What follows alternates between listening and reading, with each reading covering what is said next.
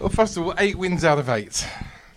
Yeah, I don't think I don't look at it that way. It's a win today. It's always the next one, and it doesn't really matter how many we won before. It's it's the next one that matters. And today was a tough game against a good Arsenal team. We were away in the cup against Arsenal. Uh, so to go away here uh, with that performance is is fantastic.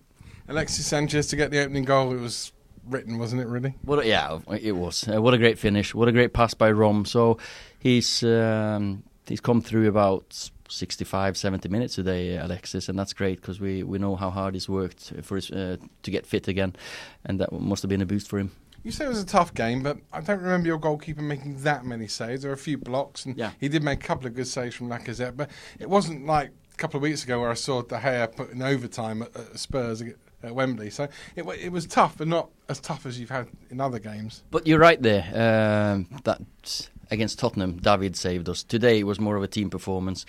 We worked on the structure defensively, uh, and today I think we so, uh, soaked up the pressure. We defended much better uh, in a in a much better shape than we did against Tottenham. So it's a massive step forward for us as a as a team and a group.